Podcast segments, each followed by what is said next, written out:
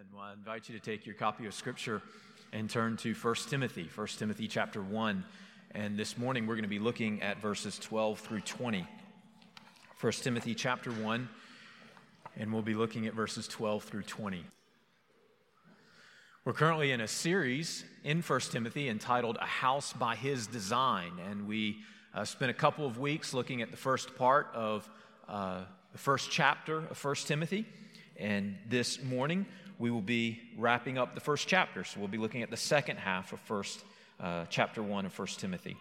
So I'll begin reading for us in verse 12, and I'll read through to the end of the chapter. This is God's word. I still hear pages, which is great. So I'll let you, I'll give you just a second to get there. All right, 1 Timothy chapter 1, verse 12. I thank him who has given me strength, Christ Jesus our Lord, because he judged me faithful, appointing me to his service, though formerly I was a blasphemer, persecutor, and insolent opponent. But I received mercy because I had acted ignorantly in unbelief, and the grace of our Lord overflowed for me with the faith and love that are in Christ Jesus. The saying is trustworthy and deserving of full acceptance that Christ Jesus came into the world to save sinners, of whom I am the foremost. But I received mercy for this reason that in me, as the foremost, Jesus Christ might display his perfect patience as an example to those who were to believe in him for eternal life. To the King of the ages, immortal, invisible, the only God be honor and glory forever and ever. Amen. This charge I entrust to you, Timothy, my child, in accordance with the prophecies previously made about you, that by them you may wage the good warfare, holding faith in a good conscience. By rejecting this, some have made shipwreck of their faith, among whom are Hymenaeus and Alexander, whom I have handed over to Satan, that they may learn not to blaspheme. Amen. Let's go to the Lord in prayer. Father, we are so grateful for the privilege to gather together as your church and to worship you. And Lord, what a blessing it is to gather now around your word and to hear you speak to us through your word. Father, we pray that as we come to this time that you would give us clear minds and hearts. Lord, we pray that we would be eager to learn and to grow. We pray that we would be eager to know you we pray that we would be eager for you to change us and transform us in any way that you so desire. Lord, you know every person in this room. You know every thought that is being thought right now. You know the disposition of every heart. Will you show us grace and mercy? Will you come with your word and speak into our every need for your glory? And it's through Jesus Christ our Lord we pray. Amen. Well, periodically, a publication will compile their list of what they believe to be the most influential people in the history of the world. And so it might be the 25 most influential people in the history of the world, or the 100 most influential people in the history of the world. And no doubt, when one compiles a list chronicling the most influential people in the history of the world, the Apostle Paul should be included in that list. More than any other follower of Jesus, we could say that the Apostle Paul has had the greatest influence on the global spread of Christianity. Just one example the New Testament is compiled of 27 books. And of those 27 books that make up the New Testament, 13 or perhaps 14, depending on who you believe wrote the book of Hebrews, were written by the Apostle Paul. So 27 books in the New Testament, 13 or 14 of them are written by this one man. And in 1 Timothy, even as we open up into chapter 1, we learn a number of important things about the Apostle Paul. One, we learn that he is the author of this letter. Look there in verse 1 of chapter 1 Paul, an apostle of Christ Jesus, by the command of God our Savior and of Christ Jesus our hope, to Timothy, my true child in the faith. So Paul wrote this letter here. Not only that, but we learn from these opening verses that Paul was an apostle. So Paul was a man given the fact that he's an apostle, we know that Paul was a man who saw the resurrected Christ. Not only did he see Jesus after he was raised from the dead, but Jesus specifically called him and commissioned him to proclaim and preserve the message of the gospel. And so Paul speaks and he writes with apostolic authority on behalf of the Lord Jesus. But as we come into our verses this morning, verses 12 through 20 of chapter 1, we get even greater insight into the personal and spiritual life of the Apostle Paul. And we learn here in these verses that although it is true that Paul is the author of this letter and so many other letters in the New Testament, although it's true that he's an apostle and he speaks with apostolic authority, if you really want to know who Paul is, if you really want to know who he is at his core, we learn in these verses this morning that Paul is a sinner saved by grace. And that, my friends, is his defining reality. That, more than anything else, explains the life, the ministry, the global effectiveness of the Apostle Paul. If you were to take this one thing away, there would be no Apostle Paul in the history of the world. But it was this one thing, this reality that he was a sinner and a sinner saved by grace that transformed and changed his life, and the Apostle Paul never got over it. It dramatically affected his life more than anything else, and it defined his experience. And so, my friends, this morning, as we look at our text and as we consider this very personal account from the Apostle Paul, I want you to be reflecting on some of these questions in your own mind and heart. I want you to be asking yourself as we look at the life and the testimony of the Apostle Paul Have I experienced the grace of God in my life? Have I experienced the life transforming grace of God in my life in such a way that it's turned me inside out and upside down? Is that true of you?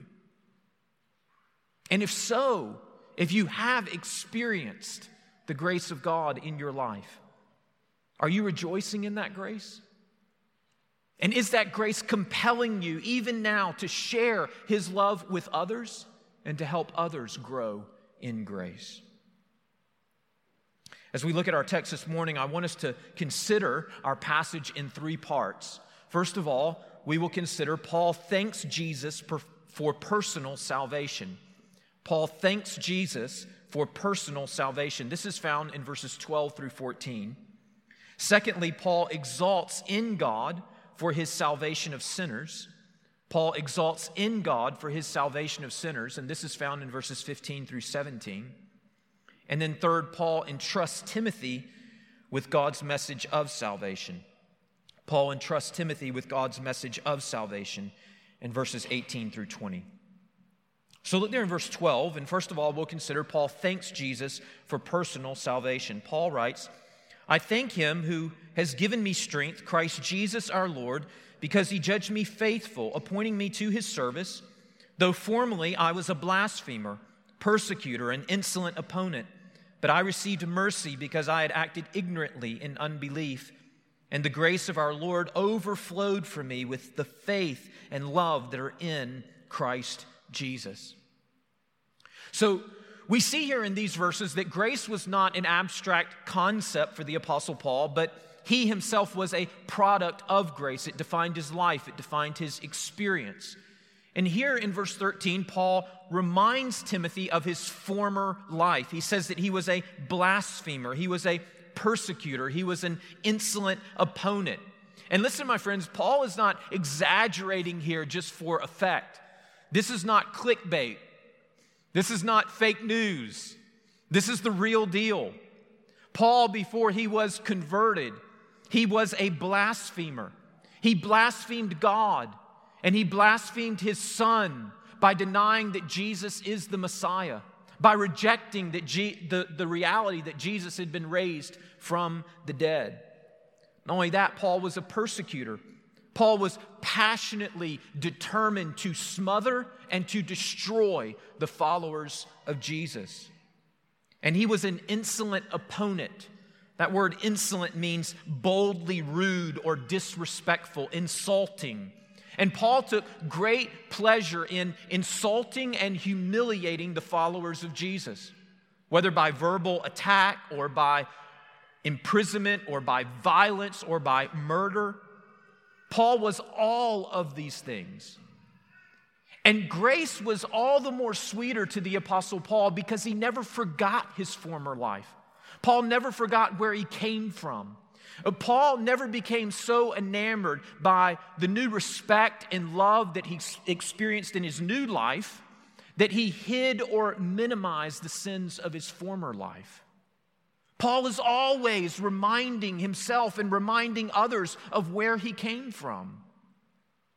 So in Acts chapter 22, verses 4 through 5, Paul is speaking to the Jews in the temple in Jerusalem. And Paul confesses, I persecuted this way. Uh, the, early on, the Christian faith was referred to as the way. That's what he's referring to. I persecuted this way to the death, binding and delivering to prison both men and women, as the high priest and the whole council of elders can bear me witness. From them I received letters to the brothers, and I journeyed toward Damascus to take those who were there and bring them in bonds to Jerusalem to be punished. Or as Paul is standing before tri- standing trial before King Agrippa, he says in Acts chapter 26, verses 9 through 11, I myself was convinced that I ought to do many things in opposing the name of Jesus of Nazareth. And I did so in Jerusalem. I not only locked up many of the saints in prison after receiving authority from the chief priest, but when they were put to death, I cast my vote against them.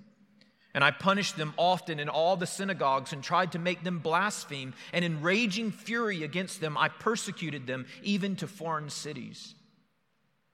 When Paul writes to the church in Galatia, Paul acknowledges in Galatians chapter 1 verse 13, "For you have heard of my former life in Judaism, how I persecuted the church of God violently and tried to destroy it."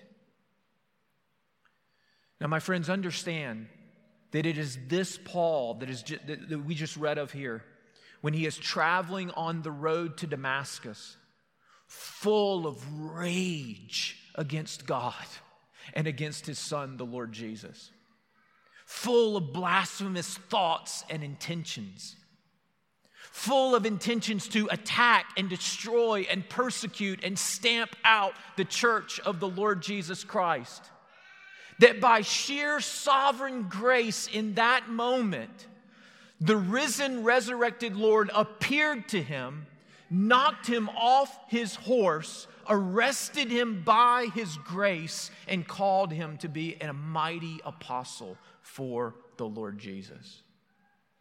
Do you understand that when that happened in the Apostle Paul's life, he had not marked on his connection card I want to learn more about what it means to be a follower of Jesus. Paul had not signed up for an inquiry class to learn about Jesus and his life and how he could be one of his followers. Paul was absolutely dead set against Jesus. He wanted to have nothing to do with him. In fact, he wanted to discredit Jesus so that his name would never be spoken again. And in that moment, the sovereign Lord Jesus appeared to him and saved him. And Paul never got over it. He never got over it. He couldn't help but tell of it all the time. And every time he spoke of it, his heart was full of joy. He couldn't imagine that the Lord Jesus had done such a thing. Notice how he speaks of God's grace in verse 13 and 14. He says in verse 13, But I received mercy. And then he says in verse 14, And the grace of the Lord overflowed for me. Now imagine this. It is as though the unbelief and the insolence and the pride and the arrogance and the blasphemy and the violence had, Paul had, had used that to build a wall between himself and God. It was like a dam that kept him separated from God. And yet, when God directed his conquering grace in the direction of the Apostle Paul, it overflowed that dam, it busted wide open, and Paul found himself awash in the grace of God. He was overflowed with the grace and the mercy of God.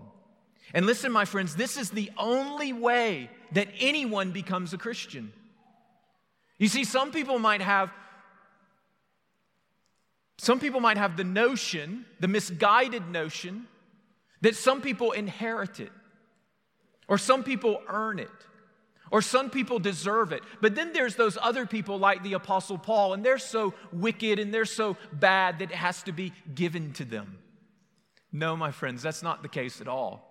Do you understand this morning that this is the only way that anyone, anyone becomes a Christian? Solely by grace and by mercy. And notice that this grace that overflows into Paul's life and takes him over.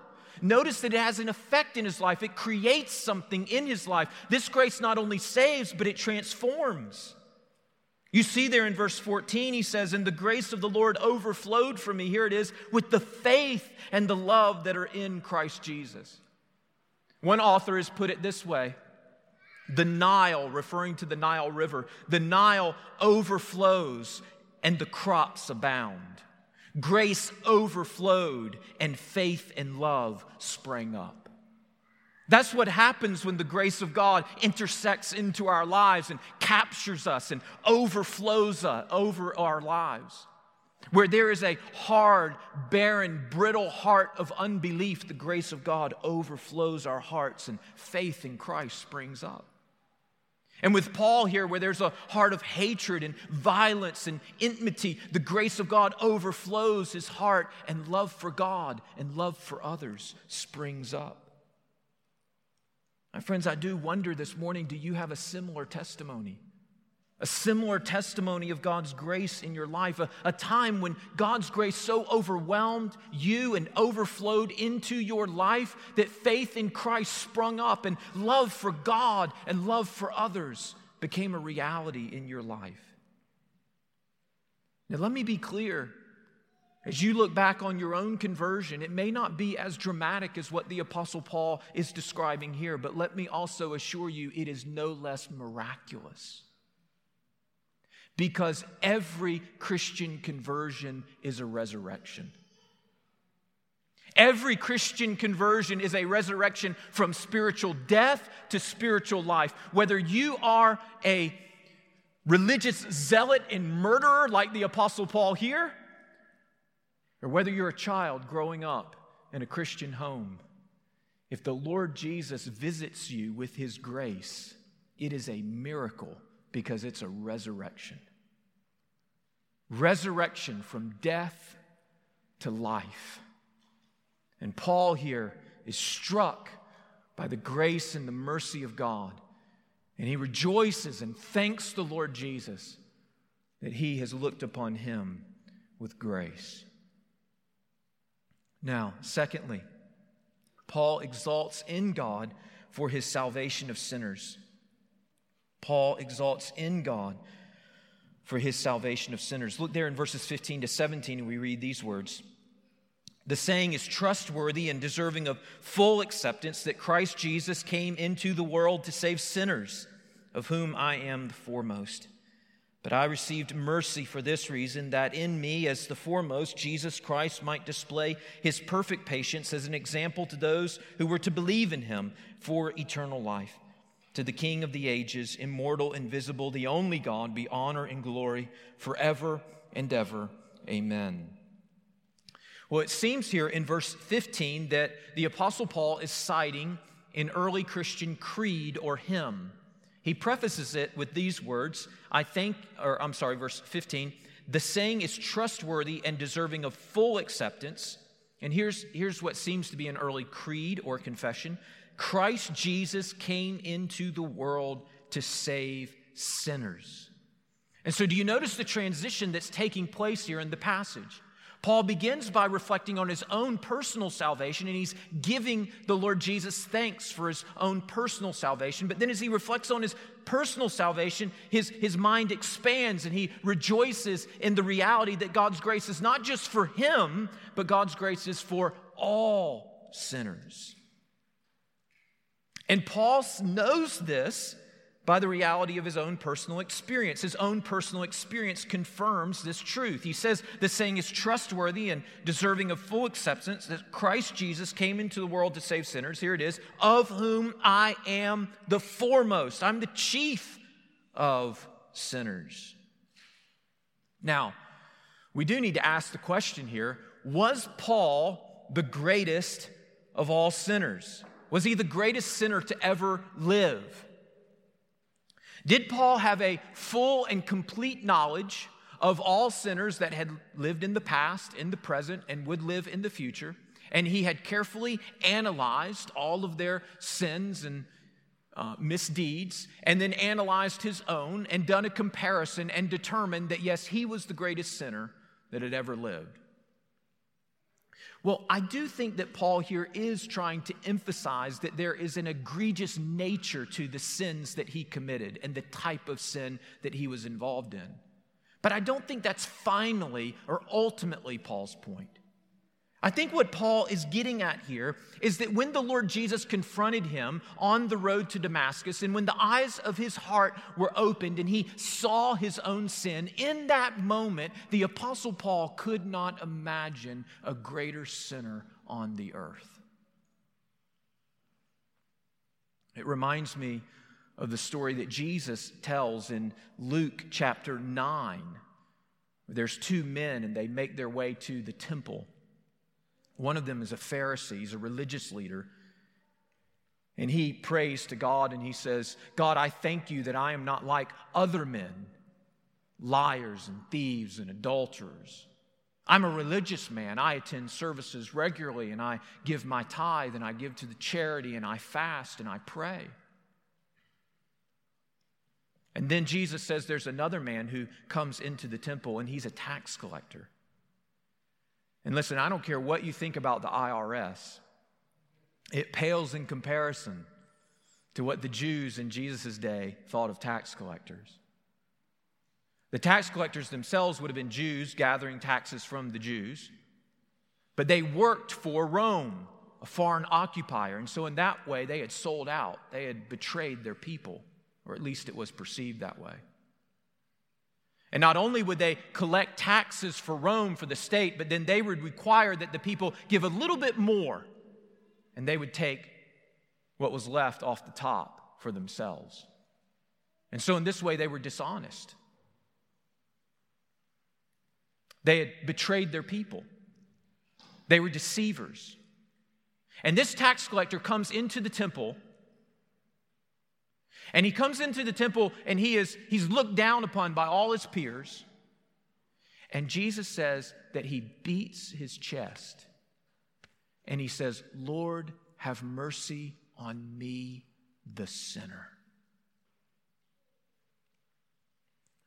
It's interesting because the translation there does not read, Lord, have mercy on me, a sinner, like I'm one sinner among many sinners. But Lord, have mercy on me, the sinner, as though I am the only sinner who has ever lived. And I do think there's a sense that when someone first of all, the first time they come, genuinely come under the conviction of the Holy Spirit, and they see their sins for the first time, there is a sense in which, in that moment, that person just feels the weight of their sin in such a way that they are not able, even though this person over here may be sinning, and this person over here may have done some wrong things, and this person over here has a bad reputation, in that moment, they don't have time to compare and analyze and weigh it all out and see whether they're a bigger sinner or those people over there, what they deserve, what he, I deserve. No, in that moment, they sense, I am a sinner and I need mercy. And they cry out to the Lord, Lord, have mercy on me, a sinner. Paul knew what that was like. Could you imagine in that moment when Paul realized for the first time that everything he had devoted his life to was so misguided? Can you imagine the weight and the burden of sin he must have felt? And Paul says that in that sense, he's the foremost, the chief of all sinners. But notice that as Paul reflects on his conversion and as he reflects on what God has done in his life, Paul discerns that there is a reason why God has saved him and a reason why God has called him to be an apostle. Look there in verse 16, he writes, But I received mercy for this reason, that in me as the foremost, Christ Jesus might display his perfect patience as an example to those who were to believe in him for eternal life. You know, the, one of the great errors of our age is that some people assume, even though they may have very little interest in God, very little knowledge of God, they assume, well, of course God will save me. Why wouldn't He? But there are others. There are others who feel, whether, whether it's because of the intensity of the conviction that the law works in their hearts, or whether it's because of their sensitivity of their own conscience, or whether it's because of the severity of the transgressions that they have committed against God, they wonder could God save a sinner like me? I, have met with folks like this. And, and they just can't seem to get an assurance of salvation. They wonder, are my sins too great? Is my heart too corrupt? Am I a lost cause? Have I gone too far? And do you see what the Apostle Paul is saying here? Paul is saying, Yes, God will save you. God saved me.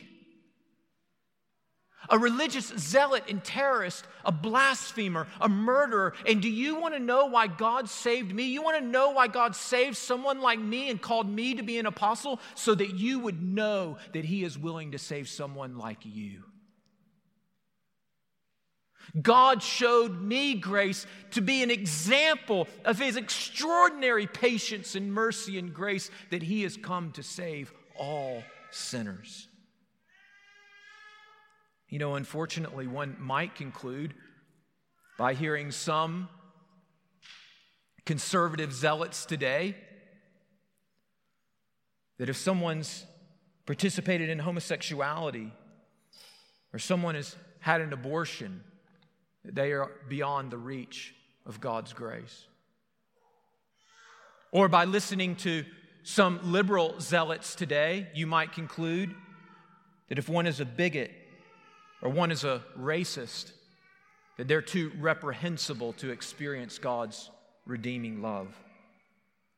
But Paul says, no, this saying is trustworthy and deserving of full acceptance that Christ Jesus came into the world to save sinners. And he came to save all kinds of sinners.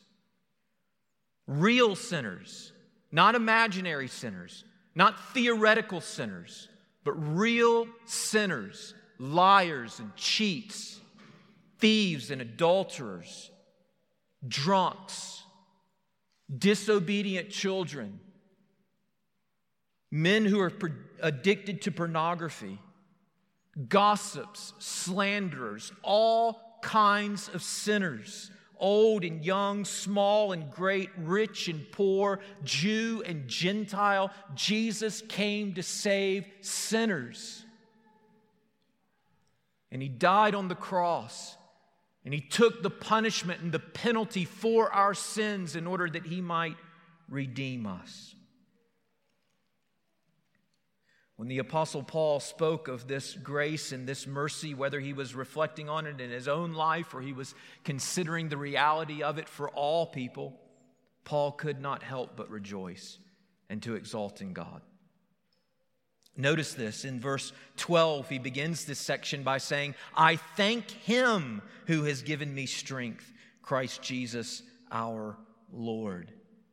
And then he ends this section as he's reflecting on God's grace in his own life and the extension of God's grace to all sinners. In verse 17, he ends this section by saying, To the King of ages, immortal, invisible, the only God, be honor and glory forever and ever. Amen. Do you see what Paul is doing here? He bookends the experience of his grace with thanksgiving and praise. He begins with thanksgiving and he ends with praise. Last week we sang the hymn in our service, There is a fountain filled with blood. And I love verse 4. Ere since by faith I saw the stream thy flowing wounds supply, redeeming love has been my theme and shall be till I die. That was Paul's testimony. Once the redeeming love of God's grace had grabbed hold of his life, Paul never forgot it. And we could imagine that the Apostle Paul was the type of person that whenever he recounted the grace of God in his life, he did so with a tear in his eye, with a heart full of joy, and with praise on his lips. And may it be true of us.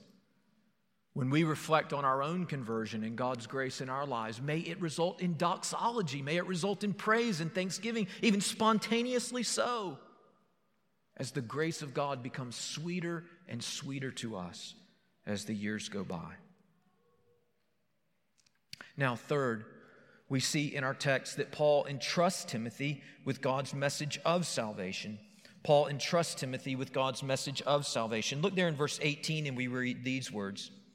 This charge I entrust to you, Timothy, my child, in accordance with the prophecies previously made about you, that by them you may wage the good warfare, holding faith and a good conscience. By rejecting this, some have made shipwreck of their faith, among whom are Hymenaeus and Alexander, whom I have handed over to Satan, that they may learn not to blaspheme.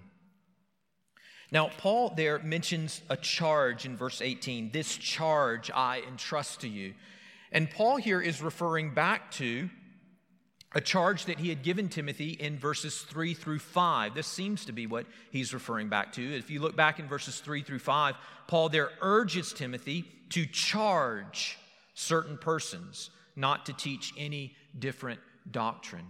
And he's entrusted this charge to Timothy. And, and, one of the reasons he's entrusted this charge to Timothy is because here we see at the end of the chapter, by some neglecting this charge, They've actually wandered from the faith. They've made shipwreck of their faith. And so, as this is kind of a review from the last couple of weeks, but, but Paul here is charging Timothy, or, or he's urging Timothy to charge others to not give themselves to different doctrines. And what are these different doctrines? They're bogus, speculative, mystical readings of the Old Testament that lead to vain discussions, that lead to myths and some are so enamored with these things that they have lost their zeal, their passion for the gospel, and they've lost their faith. Now, there's much we could say about these verses, and we could press into them much deeper. But I just want to, as we as we put these verses in the larger scope of chapter one, I just want to make this one observation and state this one principle. What we see here in these verses is that a true love and a true zeal for gospel ministry always stems from a personal experience of God's grace. A true love and zeal for gospel ministry always stems from a personal experience of God's grace. Do you see how that's working here in chapter 1? Paul, in the previous verses, is overwhelmed by the grace and the mercy of God in his life. And therefore, what is he doing? He's urging Timothy, he's investing himself in Timothy's life so that Timothy would work to preserve the truth of the gospel. Paul is overwhelmed with the grace and the mercy of God in his life. And so, what does he do? He confronts Hymenaeus and he confronts Alexander and he disciplines them and removes them from the church in hopes that they will come back in repentance so that the gospel in this church would be preserved and so that the gospel would be clearly proclaimed. And so, what we see in chapter one is that, that Paul is a man that's been taken by the grace of God, and therefore he zealously works and labors and ministers in order to preserve and proclaim the gospel of Jesus Christ so that others might experience this love and mercy. So, my friends, listen, this is a simple principle, but it's so important to understanding the Christian life and even our effectiveness as disciples of Jesus. If you want to be an effective servant and disciple of the Lord Jesus Christ, then give yourself to knowing and appreciating the grace and mercy of God. Grow in your understanding of your own need for God's grace and mercy, the reality of your own sin, and grow in a deeper appreciation and joy and thankfulness for God's extravagant, sovereign, free, overwhelming, overflowing grace and mercy and love in your life. If that happens, my friends, you will be empowered you will be compelled, you will be moved forward in the grace of God to minister to others in a way that is effective and brings glory to God.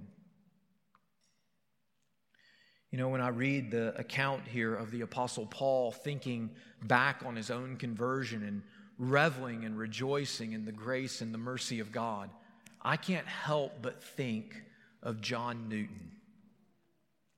John Newton was a pastor and a hymn writer, and the most famous hymn that he wrote was Amazing Grace. I'm sure that most of us here this morning know the first line, at least, of Amazing Grace. Amazing grace, how sweet the sound that saved a wretch like me. I once was lost, but now am found, was blind, but now I see. And John Newton was a wretch of a man. Before he was converted, Newton spent many years active in the African slave trade. And as he looks back over his life, he confesses in his own words that prior to his conversion, quote, I was capable of anything. I had not the least fear of God before my eyes nor, so far as I remember, the least sensibility of conscience. End of quote. He's essentially saying, I was a man without a conscience. And yet, through a series of events, the Lord miraculously and wondrously works in Newton's life and saves him by his grace. And Newton is transformed so that Newton becomes a man who's called to gospel ministry. He becomes a man whom God enables to write Christian hymns. He becomes a man who's actually used by God to bring an end to the British slave trade. In fact, after Newton's conversion, he pastored two churches for the rest of his life over a span of 43 years. So, just two churches in a span of 43 years. He lived until he was 82 years old. And in his last days, he was on his deathbed. He was very weak, almost unable to speak. And he had a friend who was there by his bedside. And Newton shared with his friend these words quote, My memory is nearly gone, but I remember two things. I am a great sinner and Christ is a great Savior. I remember two things I am a great sinner, and Christ is a great Savior. Oh, my friends, Newton was a man, just like the Apostle Paul, who never got over the grace of God. And it should be our desire that if everything else leaves our mind in our latter days, those two things might we remember. We are great sinners, and Christ is a great Savior. By the grace and mercy of God, may we never get over the miraculous work of grace that God has done in our lives. And may it change us, transform us, and compel us to minister to others in love for the glory of God. Let's go to the Lord in prayer.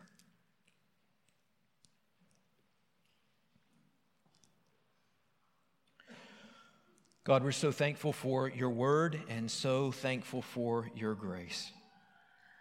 Father, we thank you for the work that you did in the Apostle Paul's life. We're thankful, Lord, for how radically you saved him and transformed him. And Lord, what an encouragement it should be to all of us this morning. Lord, I do pray for any who are here this morning who have not truly trusted in the Lord Jesus and experienced that grace. Lord, I pray that as you confronted the Apostle Paul and as you transformed and changed his life, Lord, I pray that you would do that work now.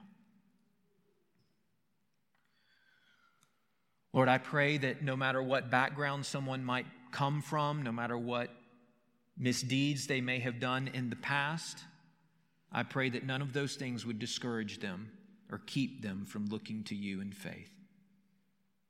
And so, Lord, we pray that you would do the miracle of salvation even now in these moments. And Lord, we pray for ourselves, those of us who have trusted in Christ. I pray for those who may have become indifferent or hard or even cold to the work of your grace in their lives. Lord, we pray that you would work in our hearts as you did in the life of the Apostle Paul, so that your grace would always be fresh and, and Lord, we would always be filled with thanksgiving and joy as we consider your mercy. Father, help us to be a people who love and rejoice in your grace, and may it compel us to be effective ministers for your glory. And it's through Jesus Christ our Lord we pray.